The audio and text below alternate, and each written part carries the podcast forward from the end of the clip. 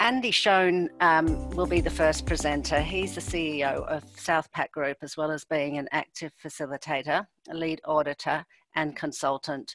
Um, he has led the development of innovative training and assurance programs covering leadership, quality, safety, and continual improvement, all with a focus on the critical role of people. He's a postgraduate of the Griffith University Safety Science Innovation Lab in Brisbane, Australia, and is a passionate proponent of cutting edge leadership concepts and safety science.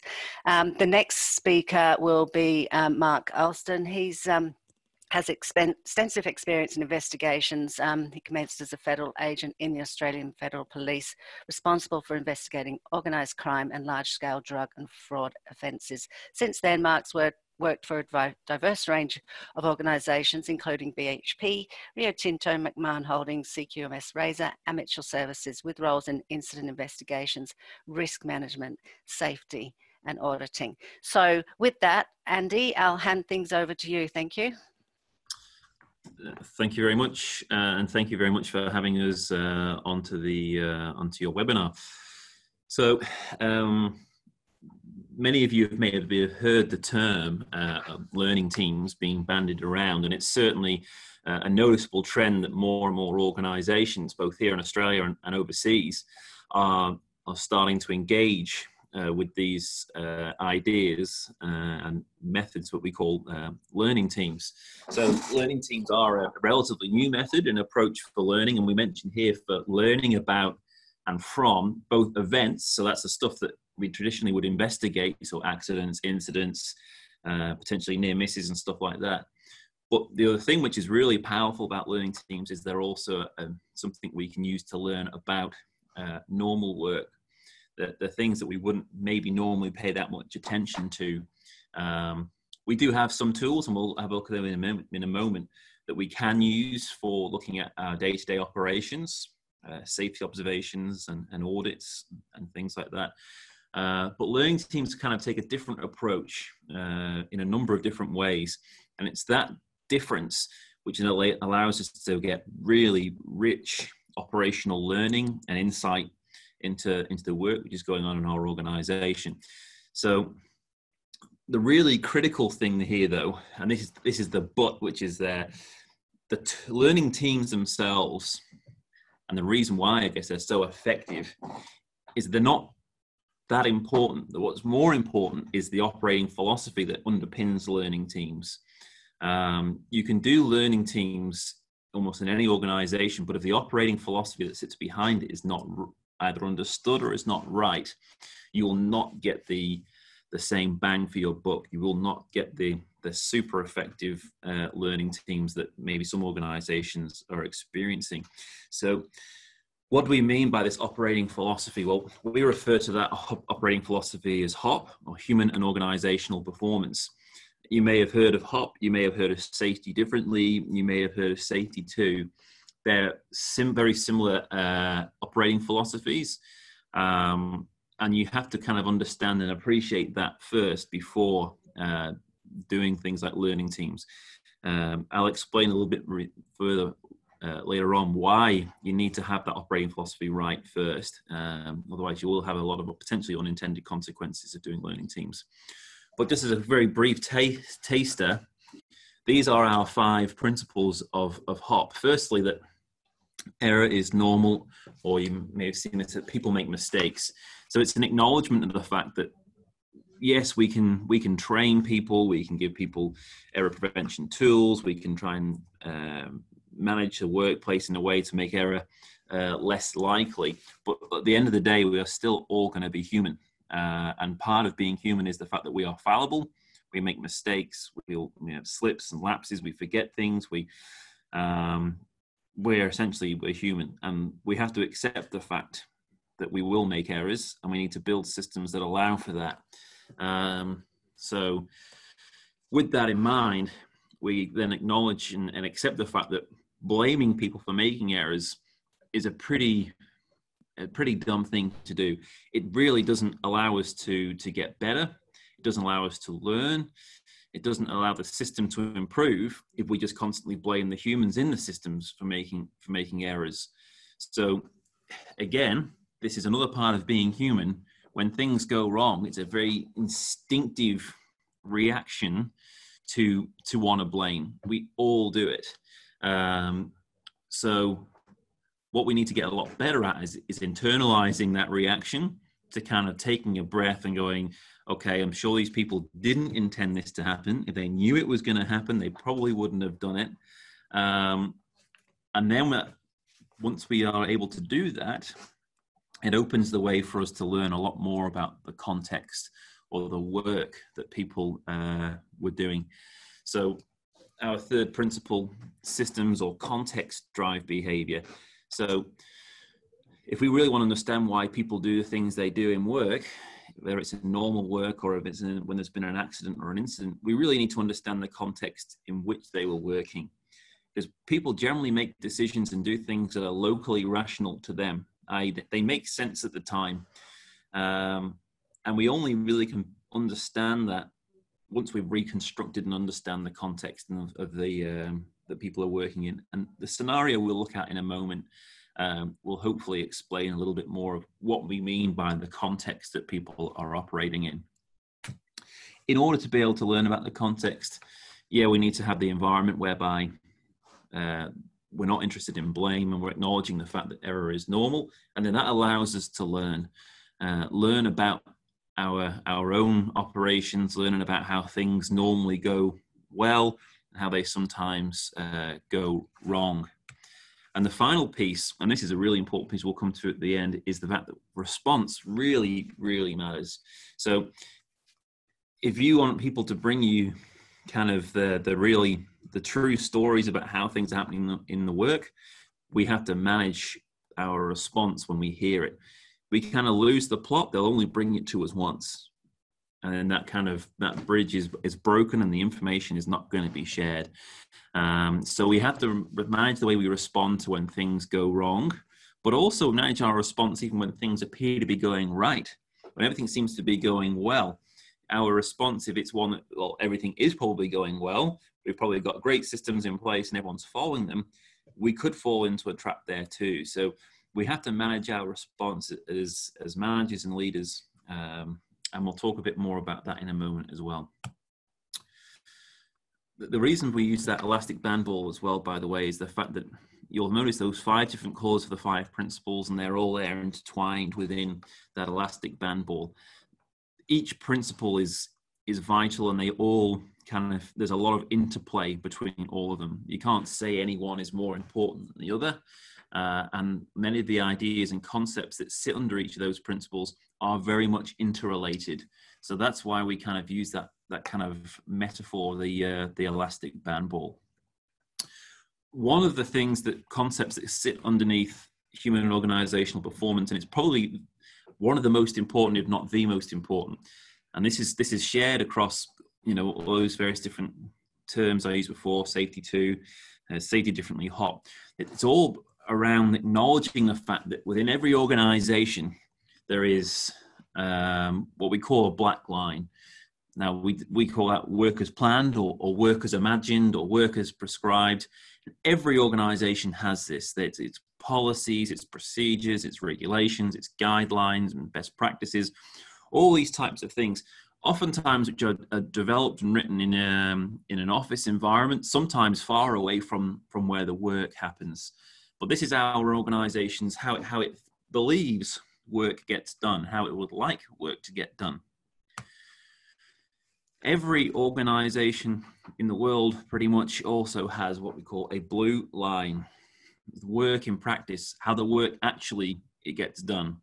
And sometimes it might be as per the book, sometimes it might be a, a performing above what the book says, sometimes it's below that. But it's continually varying um, and there are many, many reasons why work is continually varying, but it's generally in response to the real world. No procedure can ever allow for every possibility and every every you know type of variability.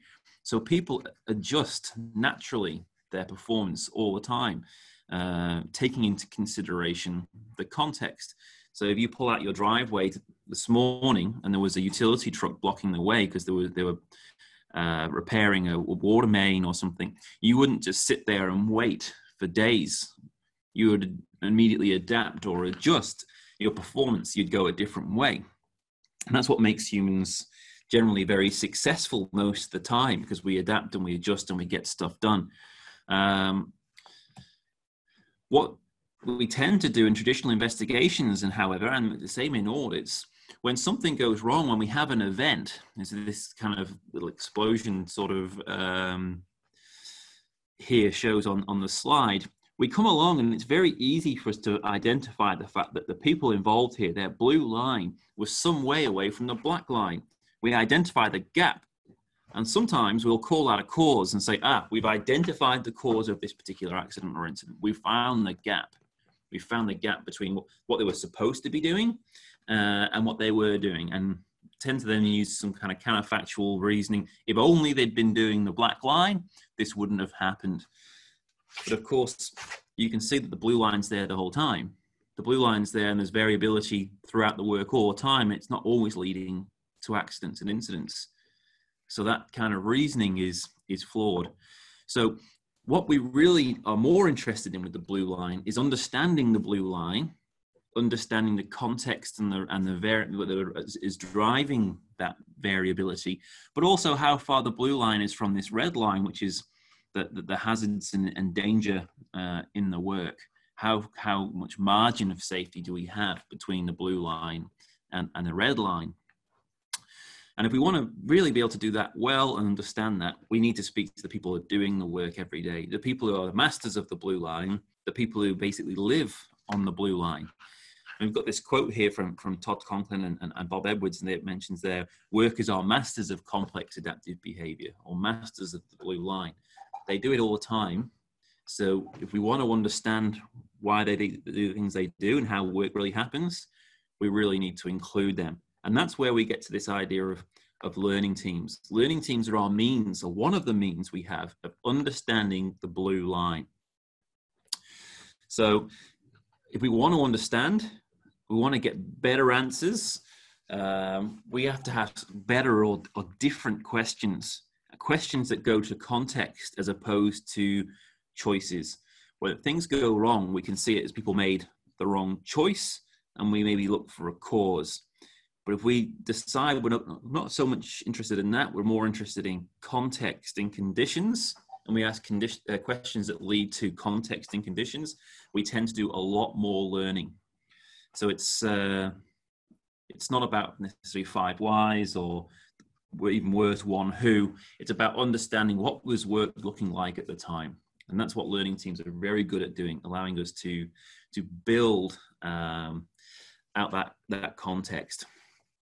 So we're going to share a, a, a brief scenario with you uh, to explain and show how the learning teams have this um, have this power. So this is a picture of a, of a, manufacturing site. This isn't the manu- manufacturing site we're going to be talking about, but it's maybe not too dissimilar to this.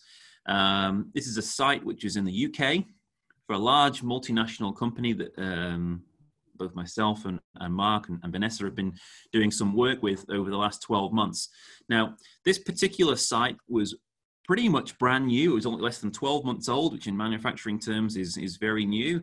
Um, they'd had uh, there was a plant manager at the time uh, when we went there and did the learning team had only been in post for about a month. The previous uh, site manager had been relieved of that particular position. So you think, well, everything should be should be great. This is a brand new site. The site, however, had been underperforming its design capacity uh, for some time, uh, pretty much since it had been opened. Um, and they had some concerns about particularly around uh, certain parts of the line. They had concerns around, particularly around the infeed of this line. This is where the raw product comes in and then goes onto the onto the onto the line. And they were also had some concerns around adherence to the company's global cardinal rules. There was concern that there may be uh, behaviors going on which may be contravening some of those rules. So we were asked to do a learning team in this site to set a little bit more of the context. Fortunately, the site manager and some other people at that site had just done three days of training on human and organizational performance and learning teams. So they were kind of ready for us to do at this learning team. Now, if we'd gone in there and done a traditional sort of approach, which may have involved doing either an audit or a some form of safety observations, I can guarantee the things that we would have found. Um, I'm not not kind of um, casting aspersions on anyone here. I've done these things too. Uh, my background has been a lot in aviation safety over the last 10 years. And we used to regularly audit um, a operator at Melbourne Airport. And one of their managers used to say when we were doing ramp audits, ah, don't, don't go down to the ramp like the picture on the right hand side here is and speak to the people and observance. Just stand at the gate particularly gate 34, because you've got a really good view of the whole ramp. And don't even let them know you're there. Just observe and watch and see what they're doing. I always find some really interesting stuff doing that. And of course, that's true. You can stand at gate 34, stood up bird's eye view watching, and you might find all the places where the procedures aren't being followed, potentially where the guy isn't wearing a seatbelt when he's driving the GSE, um, and you can find all these non-conformances or non-compliances. But all we're identifying by doing that is we're identifying where they're not matching the black line. We're observing the blue line without really getting any understanding at all of why they're doing all those things. Are these just reckless risk takers and people who just don't want to comply or whatever it might be? Or are there other reasons why they're doing it? So if we'd taken that kind of traditional approach at this particular site uh, back in the UK, we, here's what we probably would have found. Uh, we would have found manual handling risk, uh, the fact that those particular uh, standards and procedures weren't being adhered to, rules were being broken. Yeah, if we'd if we'd been sneaky enough, we would have found that even cardinal rules were not were being broken. And this is an organisation which traditionally has been very punitive around its cardinal rules, i.e., get caught breaking a cardinal rule, and you can be either suspended or fired. So we would have found that, and we would have found also maintenance not being completed if we'd gone through and done the auditing on that particular element. We would have found that, yeah, okay, once again, the black line is not being adhered to. So all we would have been doing there is identifying all the symptoms However, we did a learning team, as I've already alluded to. So, so what is a learning team and what did it find? So a learning team, rather than either necessarily observing or auditing people, we get people from the front line into a room and we sit down with them and we have a conversation. Um, as it mentions here, a learning team tells a story and it can either be on an event or in this case, as we were doing in, in the UK, it was on normal work. And it was how this group of people, how they, these frontline workers, how they experience and see work. And it helps us to understand the, the complexity and normal variability of, of work and of how work really gets done. Not how we think it gets done from the black line procedures and policies which we'd looked up, the cardinal rules and so on, but how they actually really get work done. And critically, what, why the things they do make sense. A learning team is not a traditional investigation. It's not worried about collusion. We don't want to set each person down separately and ask them these questions. We get them together as a group and it uh, goes down as a conversation. And as a, con- as a consequence, there may be disagreement, but we're not really that interested in everyone being completely in agreement. We're trying to get the various different perspectives um, and all the different kind of thought processes from the different people in the room because we're not concerned about one root cause or one issue, it allows the conversation to flow and go in all types of different directions, which allows for really rich learning. And because, of course, we're not focused on blame, we're trying to create a safe environment where people can feel free to talk about their experience of work and of the blue line. We get that real deep in intelligence and, and, and understanding. So, who's on a learning team? Well, in this case, uh, this one we did in the UK. It was myself as the facilitator, uh, and Mark, who will be talking later, was was there as well. Um, we had, unusually in this case, three safety professionals from the organisation who were sitting in, which we were very concerned about because we weren't sure how it was going to go, having all these safety people from the organisation sitting in. But they just kind of sat in and sat in the back and, and didn't really say a great deal. They were just observing. And then we had uh, three or four guys who worked on the line there was a forklift driver, and there was a maintenance guy. So there was enough people there to get a rounded view of how work happens at this particular site. They were the ones who were close to the event uh, or to the issue. Um, leadership of the site were not involved, aside from coming in and, and welcoming everybody, telling them that they're joining for the debrief afterwards. That essentially they had top cover; if they could feel free to discuss anything they wanted, uh, and it would be a it would be dealt with in a in a sensible and mature way. There was not going to be any kind of blame or punishment. They really wanted to. They were a new plant manager, and they really wanted to understand some of the issues in the plant.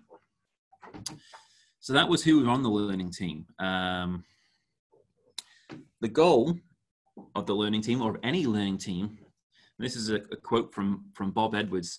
Uh, he mentions that the goal is to learn enough that we realize, given the conditions the people face, the information they hold, the tools and equipment they have, and the pressure that they are under, we would probably make the same decision or would be making the same decisions or behaving in a similar sort of way. We're trying to get inside their world. It involves us being empathetic, and wanting to get inside someone else, you know, try and get in someone else's shoes and see the world how they see it. So this is something very brief on, on, on the learning team process. I'm not going to really talk through this too much. So you'll have access to this afterwards, I believe. But once we've got that group of people together, our first session, which in this instance went for about an hour, an hour and a half, was what we call in just learning mode only all we're doing is asking broad and open questions and trying to build an understanding of what life is like, particularly around this part of the production facility, um, around the infeed and production line, and try and build a, an understanding for what it's like to work there.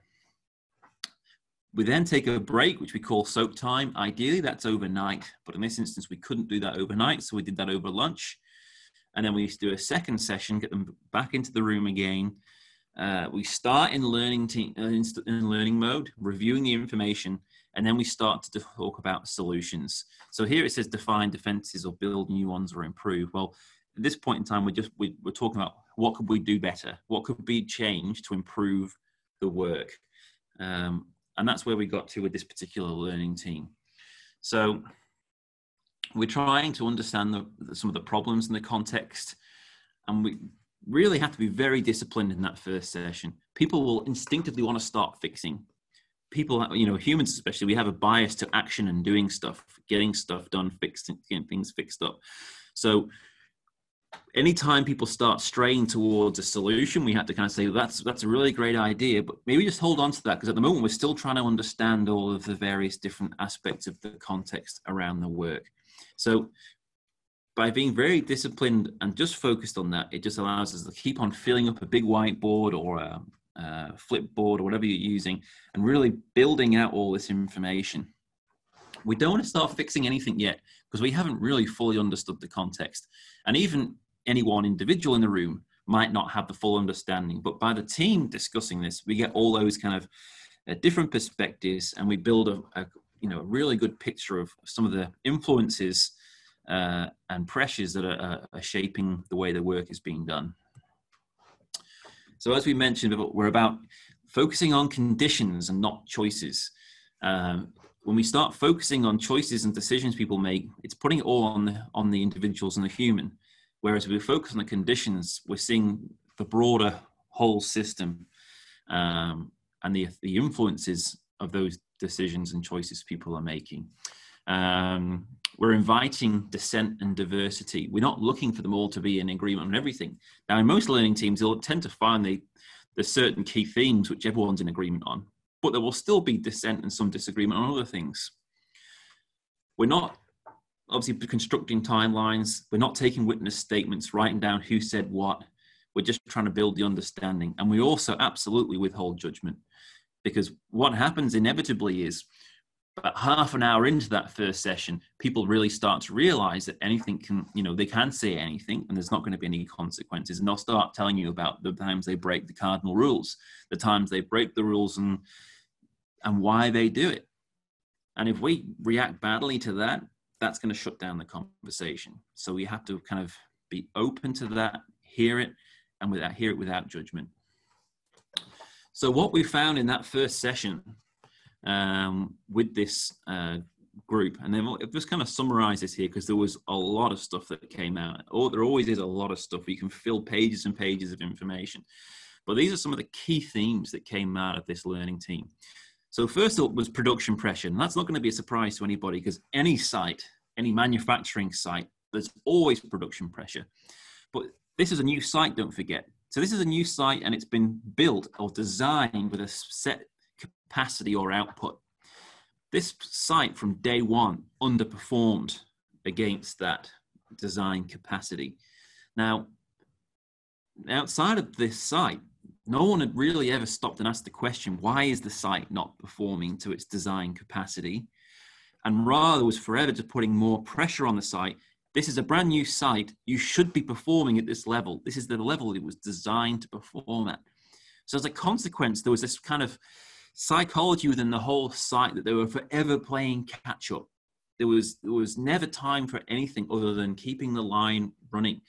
Now there was a lot of reasons why this this was underperforming. From the day it been commissioned, there was issues that had never really been ironed out from when it was initially commissioned, but they never got around to it. But then this kind of the fact that they were behind then meant there wasn't really the time to, to square, you know, revert back and, and square out these things that hadn't been uh, fixed. That kind of leads into the second theme here about maintenance was not being completed. There was no preventative maintenance at all happening. The maintenance team were understaffed, and the maintenance guy who was on our learning team was actually on his notice period and was leaving. He'd had enough. Uh, and to top that off, the maintenance team had very restricted access to the line that relates back to the previous theme production pressure don't stop the line we have to try and make up the gap we've already got now in terms of outcomes uh, and, and, output so no one wants to stop the line to do any maintenance which in turn then creates further pressure when things start to go wrong there were in fact really very minor things that the maintenance guys had said if we could have 10 minutes on the line or 15 minutes on the line some of these things we could iron out and that would have massive benefits long term. But no one shift wanted to take the hit on their shift. No, we can't stop the line for 15 minutes. Do it on night shift. The night shift, of course, would say, well, we don't do it on our shift, do it on early shift. And this kind of, these problems just never got fixed. Um, the next key thing was the insuff- insufficient or wrong equipment. So there was a section of the line where they had a lot of blockages. Now this line was was higher than the line shown here uh, in this picture. Now, because the line was at a certain height and they had blockages, they also had no elevated platform alongside. So they had really very little way of, of clearing these blockages aside from climbing onto the line and forcibly clearing the blockage and allowing the system to run again. Now, that was a cardinal rule for the organization. No climbing on plant equipment. That's an instant dismissal offense. Um, but they were telling us, well, we're doing that because we've got no other way of getting the job done and even getting close to, to achieving the required output. If we were to stop, both isolate and, and stop the line and get the right equipment to get up there, we would we'd even be even further behind with the numbers. You know, so numbers they understand the numbers are important, so they're doing they're putting themselves at risk to try and help the the, the site get the output. They also had isolation fences that were oftentimes in the wrong place, and particularly around the infeed. If they had a, a pile of product fall over, they had no way of getting a forklift in there to help remove um, the product. So they were having to do it all by hand, which then took a lot longer. Um, so as I said, they, a huge amount of information came out, and even with three of the organization's safety professionals in the room, they within half an hour or 45 minutes they told us about the rules and cardinal rules that they were breaking but of course we withheld all judgment and thanked them for the information they were providing and once we understood the context that they were working in it was no surprise at all that they were breaking these rules because they felt they had no choice they had to do this to be able to get them try and help the plant get the numbers so rather than kind of the, the, the audit or the safety observation, which, yes, absolutely would identify the symptoms, i.e., the, the violations, the rule breaking, the maintenance not being done. By doing a learning team, we start to build out what we call a messy story. Um, all of the other context that sits around the work and then explains why people do the things that they do. And learning teams are excellent at helping us to really build out that context. So yes, we had a little bit of soak time um, to allow people to think about what we what we just discussed, and then we had a second session where we, we reviewed all that information, the key things, and we started to talk about some of the solutions they had. And of course, they had these are people who do the work every day. They work in that plant and they know it better than anybody. So they had so many ideas around what things that could be changed.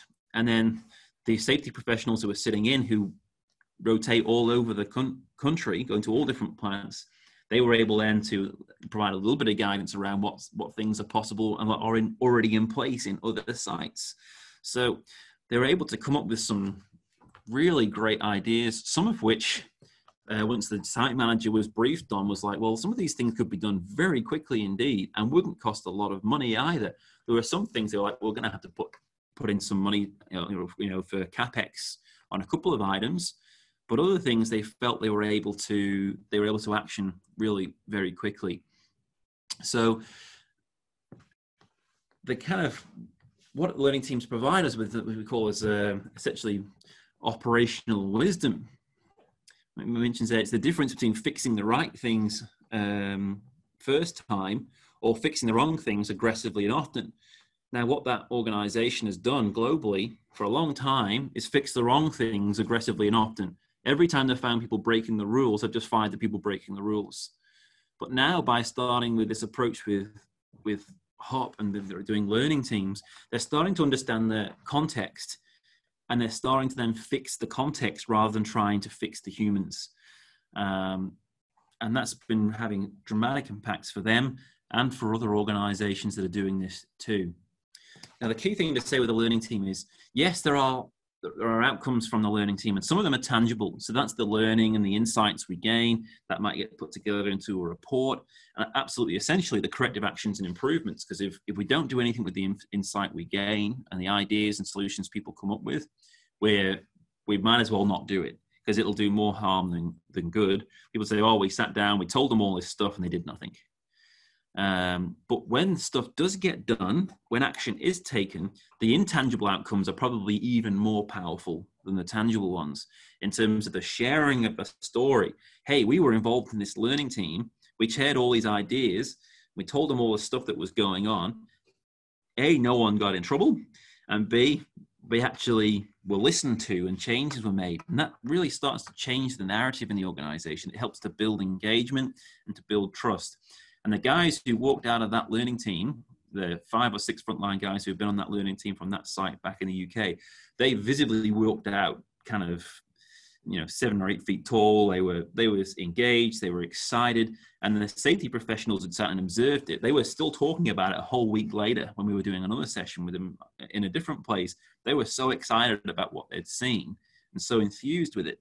So um, that's you know the, the power that they can achieve. The things to think about you've got to be very careful about where you do these uh, learning teams. You've got to think about who who you're going to involve who the facilitator is going to be. You can't do them for everything so you're going to have to be mindful of the fact that you don't want to over promise and under deliver um, generally don't use learning teams in the first instance on accidents or incidents it's better to go and focus on maybe a, a problem process or maybe some high risk work which you may think it's worth doing some learning on anywhere where there's not already some some negative outcome which may be going to drive um, you know, undesirable behaviors and, and people not wanting to share for fear. So um, but start to build some confidence and capacity with the ideas of, of a learning team and then down the track, you might want to start doing other things with learning teams too. The absolute critical thing, though, with learning teams, as I said before, if you do a learning team but haven't prepared the soil, you haven't got the leadership on side, you're going to get potentially in, in some real some real strife. And we've seen this in a few organizations we work with where they've been very fired up, very excited, gone off and done learning teams. Um, and the information has been presented back to the leadership, either site leadership or plant leadership, they've lost the plot. What do you mean people are breaking cardinal rules? Everyone knows that's totally unacceptable. Everyone knows that's instant dismissal. So if people can't handle the truth, if they're not ready for the blue line conversation, it's not a good time or a good place to start doing learning teams. So that's why it's really important to have the, that kind of the ground prepared, leadership ready. And in the case of this one, the learning team we did in the UK, that manager had actually already done some Hotman learning team training, and he handled it absolutely beautifully. He he's it was engaged. When he actually came in for the debrief, he'd actually bought a bag full of fish and chips for everybody and cans of Coke. And we kind of had a very informal debrief. And he was a, very receptive to the ideas and was said, let's get this, this stuff done. So the philosophy is really important. The tool is great, but the philosophy and the thinking's got to be right too. Otherwise, you just will not get that kind of real uh, amazing long-term effective solutions that learning teams can deliver. So that's the that's the kind of really the key thing we'd say. Yeah, the method is great, but get the get the thinking right first and prepare the soil before you start kind of uh, uncovering this incredible insight. That's what I've got to deliver. So thank you very much for that. Um, I'm going to stop sharing now and hand over to Mark, who's going to show how this kind of relates then back to the myosh system.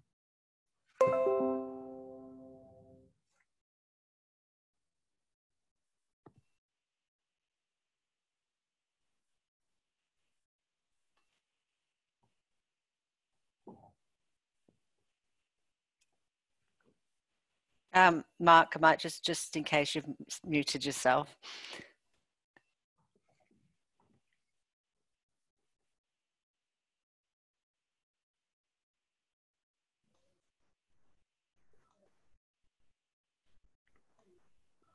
Sorry about that, everyone. I did mute myself.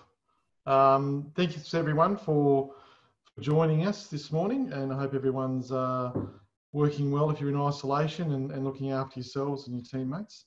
Um, I just want to second what Andy said about the learning team we did there in London. It was it was just excellent. Just the, the, the amount of truth that came out of it um, was astounding, um, and the, the comfort level of the people involved in talking about their work honestly and the challenges and issues that they had um, was just mind blowing. So thank you very much. Uh, so my bit in this little presentation is going to talk about uh, the myosh software um, and the new learning teams module that we've developed uh, that I've, I've, had a small hand in developing with, with myosh. So basically, if, uh, if you haven't used myosh before, or if you haven't, it's a great uh, health and safety uh, environment quality database management system. It has training uh, capabilities, as um, hazards inspections, incident reporting, and all that sort of stuff in there. Um, several of my several of my clients use it and love it, and uh, it works well for them. So one of the things we noticed um, going in this path, the popularity of learning teams has meant that uh, we needed somewhere to record it. So one of the issues our clients have um, when we're running learning team training uh, with Southpac um, is they don't they, they need that place where they can actually that database that repository of where they can put learning teams. So this here uh, you'll see on your screens now is the um, it's just the the home screen for for myosh, um, and you'll see on the left hand side there all the different modules. Now there's a they've got a heap of those modules. If you're interested in learning more, just go to myosh.com and they'll and you'll be able to have a look at that. Um, so you look on the left hand side and, and there's our learning team module. So we click on that um, and basically what we're going to do is Andy gave us that uh, great um, example of uh, the learning team that we did in London. And I just want to show you how easy it is to put that data into the myosh Learning Teams module. So basically we click on new record um, and up it comes. And basically we just simply enter the, follow the prompt. It's fairly simple. So who was, who was in the, uh, who was in the learning team itself, um, who the facilitator was. So I'll make myself today. Um, the scribe, um, Tim was the scribe, and the sponsoring manager. Now that's the manager that's going to be responsible uh, for sponsoring the learning team. And, and, Andy talked about the manager we had in that production line over in uh, over in London was fantastic. And um, so we'll put them in there. and then basically it's pretty simple. The, the, the date, so we can put today's date, uh, the process task. So this is bespoke, this bit. So any, any, um, any organisation within the system of myosh can actually uh, adjust this itself, um, this list of drop-down menu items. Um, so in this case, we'll put in field.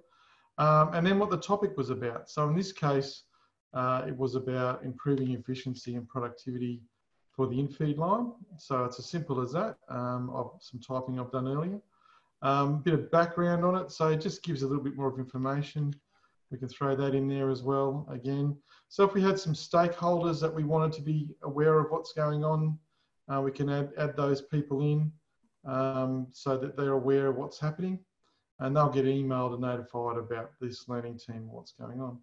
And then it's as simple as going through and identifying. So part of the process Andy talked about was these key themes that we identified. So we knew one of the key themes was equipment and fencing. Um, so we, we just put that in as a key theme title uh, and then some details and then about what, what was happening with that. And as you can see, we can put in a whole heap of details there. And then if there was any recommendations, we just put those in. So the recommendations of what the team um, recommend we should do doesn't necessarily mean um, what the manager will agree to do. Uh, whether it's a key theme or not, because sometimes there's other themes come out. And then we can add some recommendations for theme two. So there might have been a second theme, might have been around maintenance, uh, and we can go in and so forth. Um, we go down the bottom, um, so we can say there's no key, team, key theme, um, no theme three. And we can actually put a new action in if we want to. So we can, so if there's an action there for uh, a supervisor to, um, to review the learning team, uh, we can put that in as well. So it's, it's quite simple to do uh, and it links back um, to the learning team that we've just done. So um, I'll just finish this off so we can put it in and hopefully that will work for me. Um, so there's our action there. So Angela's got to review this thing. If we can put attachments in here, you can see, so if we took photos, so quite often one of the ways we scribe through a learning teams is taking is on butcher's paper or you know large post-it notes on a board or whoever we take photos of those and we can just drag and drop those in there for everyone to do. And then it's simple as saving it. And that's done. So the whole idea, and then we submit and off it goes to, and that'll go through to the Angela, who was the uh, uh, manager in this case, improving efficiency productivity line. And that's there for everyone to see. So your organisation, um, provided everyone has access through their, their user control in myosh, they'll be able to go in here and they'll be able to see, oh, hang on. So the Geraldine side's done all this work on improving efficiency on the in-feed. Let's have a look and see if there's anything um, that we can get from there. Uh, and then there's action tracking um, linked to it, so we can always see what's going on.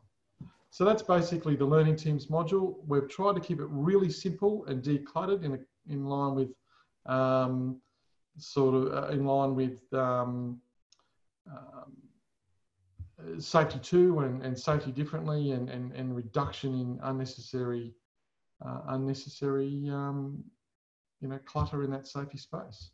So that's what it's about. Um, I hope uh, I hope that uh, it's it's it's a nice clean one. If you can change it uh, if you if you're in uh, if you can bring myosh on board, and there is uh, there is room to make that uh, more bespoke for your organisation. That's one of the advantages of of myosh.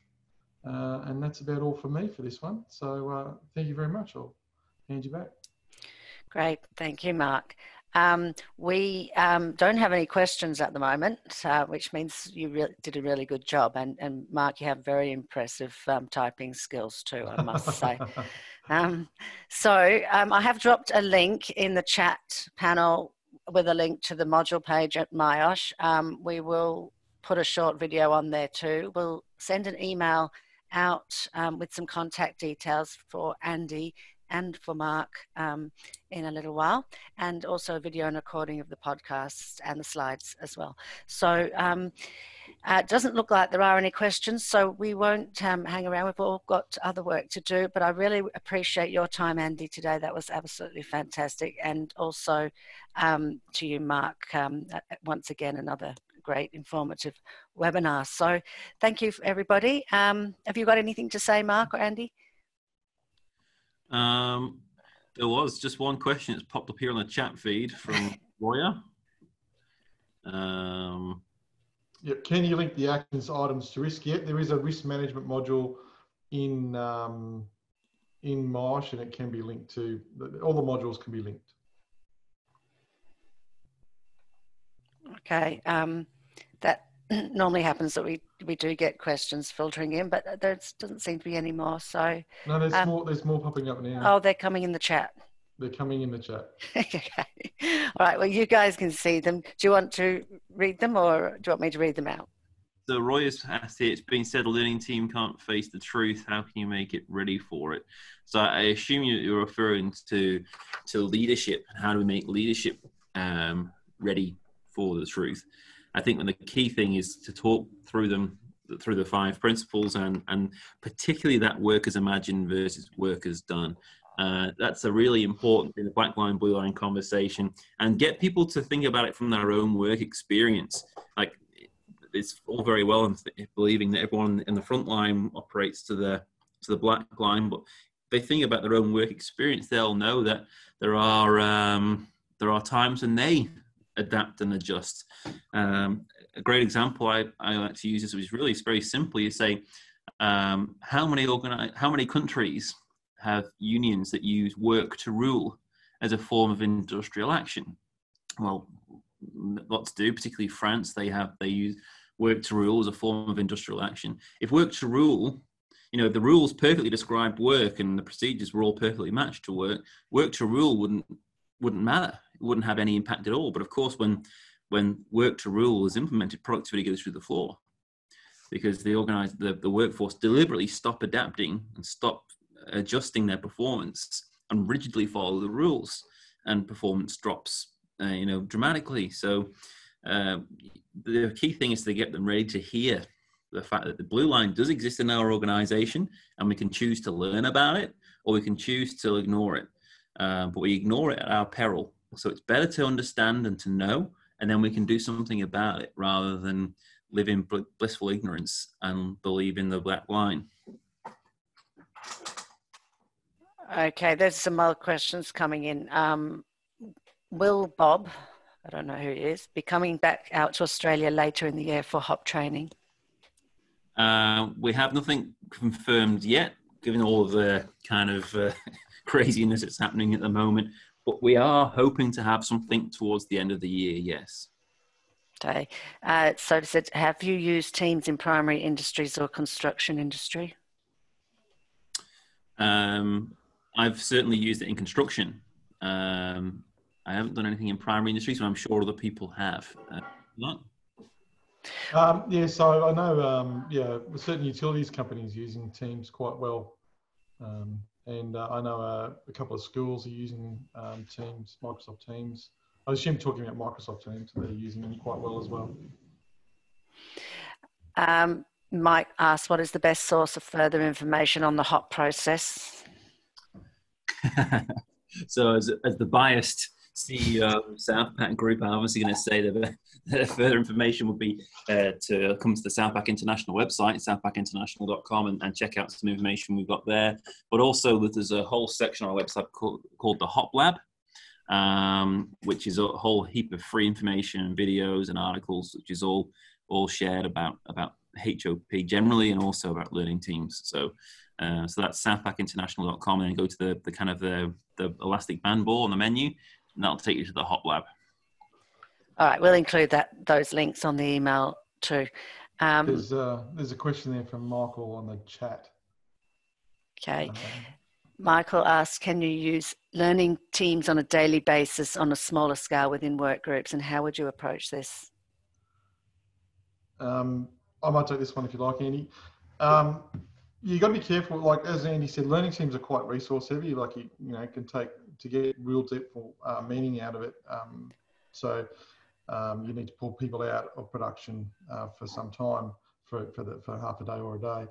Um, but in terms of the objectives of learning teams and getting honest, honest answers, that's that comes down to those, um, as Andy said, tilling that soil first and and, and implementing that um, hop culture, the, the, the, the hop uh, ethos, so that people feel comfortable talking to you, and then getting just getting better questions. So generative questions, questions that understand and leaders should be doing that on a daily basis. Um, line management should be doing that on a daily basis, asking generative questions, questions that um, generate people to tell them stories.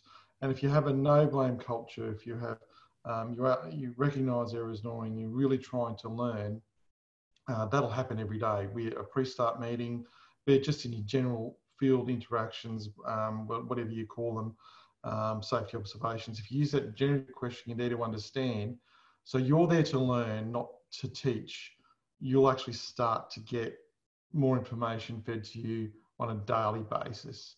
Um, with each interaction is an opportunity to get that to learn if, you, if that's how you treat it. So generative questioning is the key there on a daily basis. Uh, learning teams um, are, can be quite resource heavy, so you've got to be careful you don't overuse them, otherwise you, you, halt production too much just just one thing to add to that in terms of um, you, the teams themselves can de- develop uh, and put some of these kind of ideas about blue line conversation and operational learning questions into their daily activities in terms of like pre-starts or you know um, discussions you know debriefs briefs and debriefs in terms of talking about what went well what surprised us what didn't go as well as planned what went better than planned uh, and what can we do about some of those things so it's not just about the learning teams, but how you develop learning into other other day to day activities. So that's where you can certainly get some bang for buck there. Okay, we have a, a, question from Ryan. Do you think that learning teams can be implemented without adopting the other HOP principles? I think it's very, very hard to do it um, without adopting the HOP principles or something similar. Because uh, without that being in place, where's the incentive for people, whoever they are, frontline workers, whoever, to share their accounts and stories of of the blue line? If you're worried about, well, the organisation is probably going to write me up, or worse, as soon as I start telling them, it's going to be very difficult. You know, you're on on very difficult grounds then to get people to really open up and talk about these things. Um, so I, I would say it's quite difficult to do it without something like that.